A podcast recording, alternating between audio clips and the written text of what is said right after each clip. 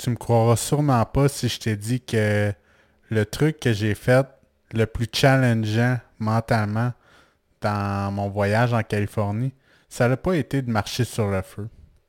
Ça n'a pas non plus été de marcher sur le verre brisé. Ni de casser une planche ou de briser une flèche avec son cou. Ce qui a été le plus challengeant, ça a été une aiguille. Mais je t'en dis pas plus. C'est ce que tu vas découvrir dans ce nouvel épisode de l'éveil des héros. Bonne écoute!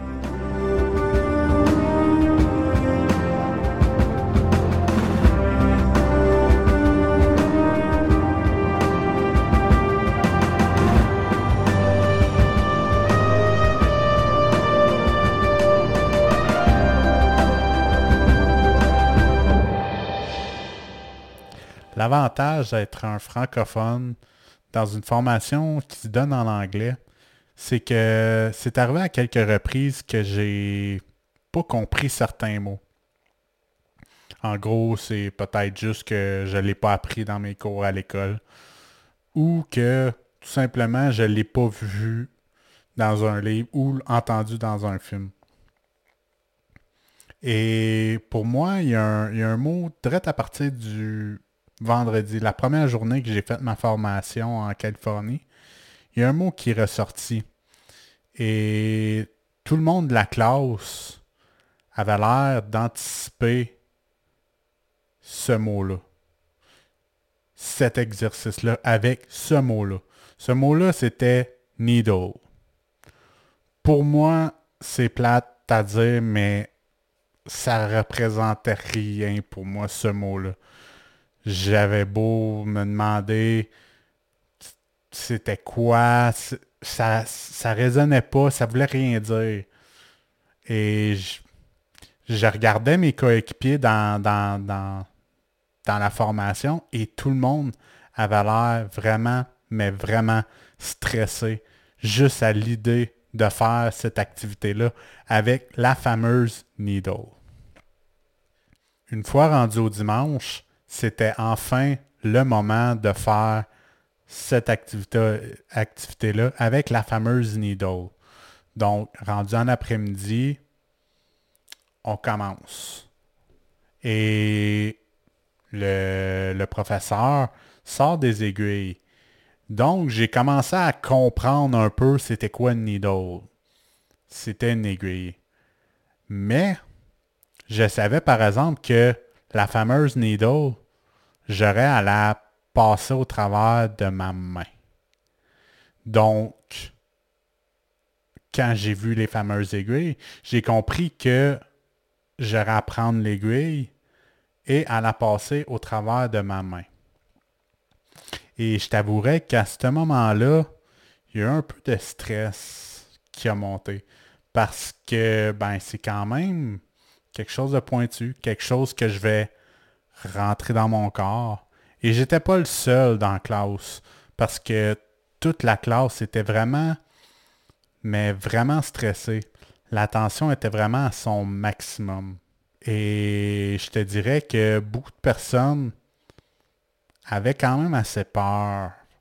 Pourtant, c'est juste une aiguille. Et on a commencé. Dans le fond, le gars qui donnait l'atelier, nous a fait fermer les yeux, nous a fait faire une petite méditation pour nous faire relaxer. Et nous a dit de rester dans le silence et de vraiment vivre cette expérience-là pour nous, pour que ce soit réellement un moment d'introspection pour chacun. Donc, j'ai pris l'aiguille, je l'ai désinfectée et j'ai commencé à la rentrer dans ma main. Au début, j'ai comme fait, ben finalement, c'est vraiment facile, ça fait pas si mal, puis ça rentre super bien dans, ma main. Et pour les personnes qui se demandent, en gros, c'est où que je la rentre dans ma main, c'est en bout de ligne entre l'index et le pouce. Il y a comme un petit morceau de peau qui, qui est comme lousse, qui n'a pas grand-chose donc, c'est à cet endroit-là qu'on prenait l'aiguille et qu'on la rentrait pour qu'elle passe de, de bord en bord de la main. Donc, euh, je commence. Je commence à la rentrée. Et ça va super bien. Je crois qu'en dans de 10 secondes, j'ai déjà 90% du chemin de fait. Mais c'est à ce moment-là que j'ai comme heurté un mur.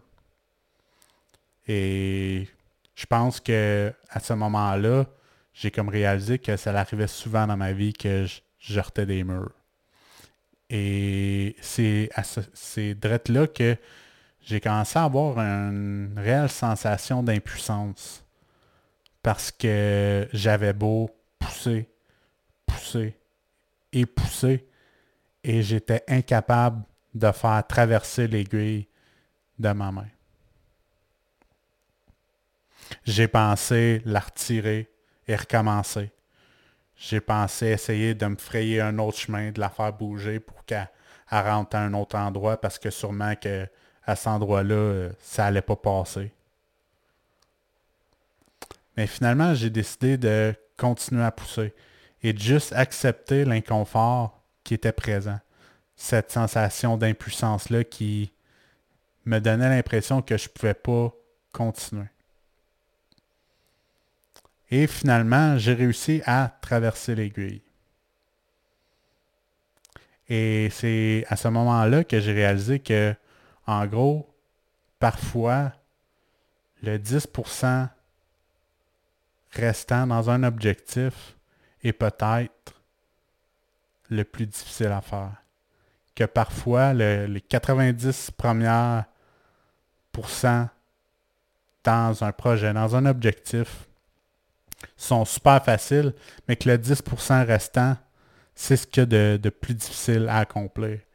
Et que dans un sens, moi, je pouvais le ramener à ma vie, à mon podcast. En gros, j'avais travaillé durant des mois à le sortir et j'avais arrêté quand il restait juste le 10% restant, mais le 10% le plus difficile qui était d'enregistrer les épisodes.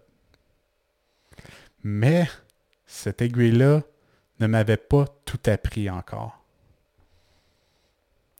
C'est en regardant ma main avec l'aiguille qui, était traversée que j'ai eu un tellement, mais tellement gros sentiment de honte et de culpabilité. Parce qu'à ce moment-là, je me suis dit à moi-même, mais comment j'ai pu faire ça?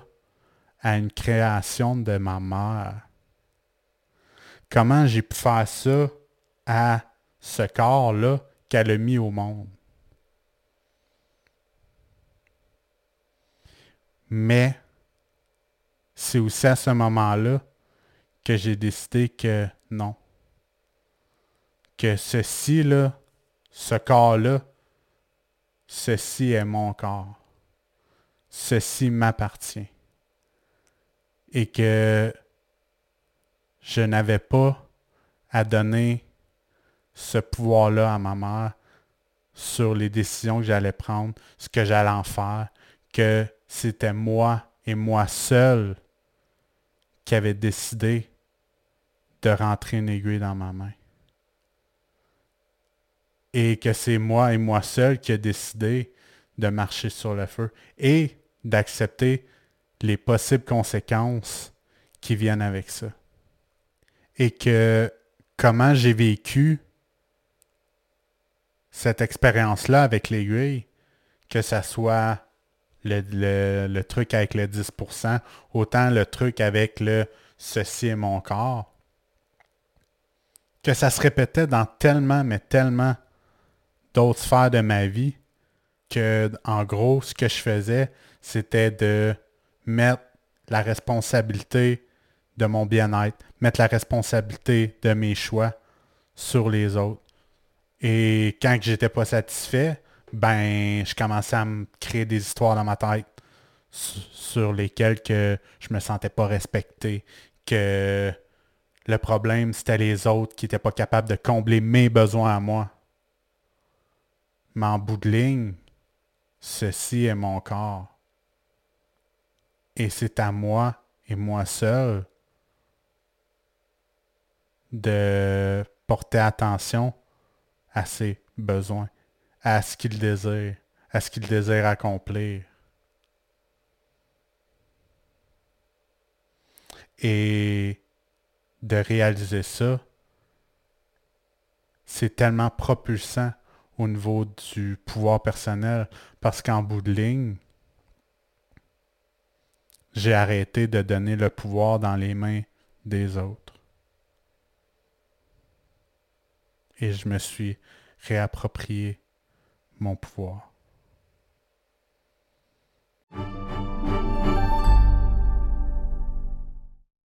Voilà, c'était l'activité entourant la fameuse needle et la fameuse activité qui fait qu'aujourd'hui, j'ai mon podcast, euh, que aussi je me suis réapproprié mon corps et j'ai appris à mettre mes limites parce que j'ai décidé que c'est à ma responsabilité à moi de faire respecter mes limites et non aux autres de deviner quelles étaient mes limites.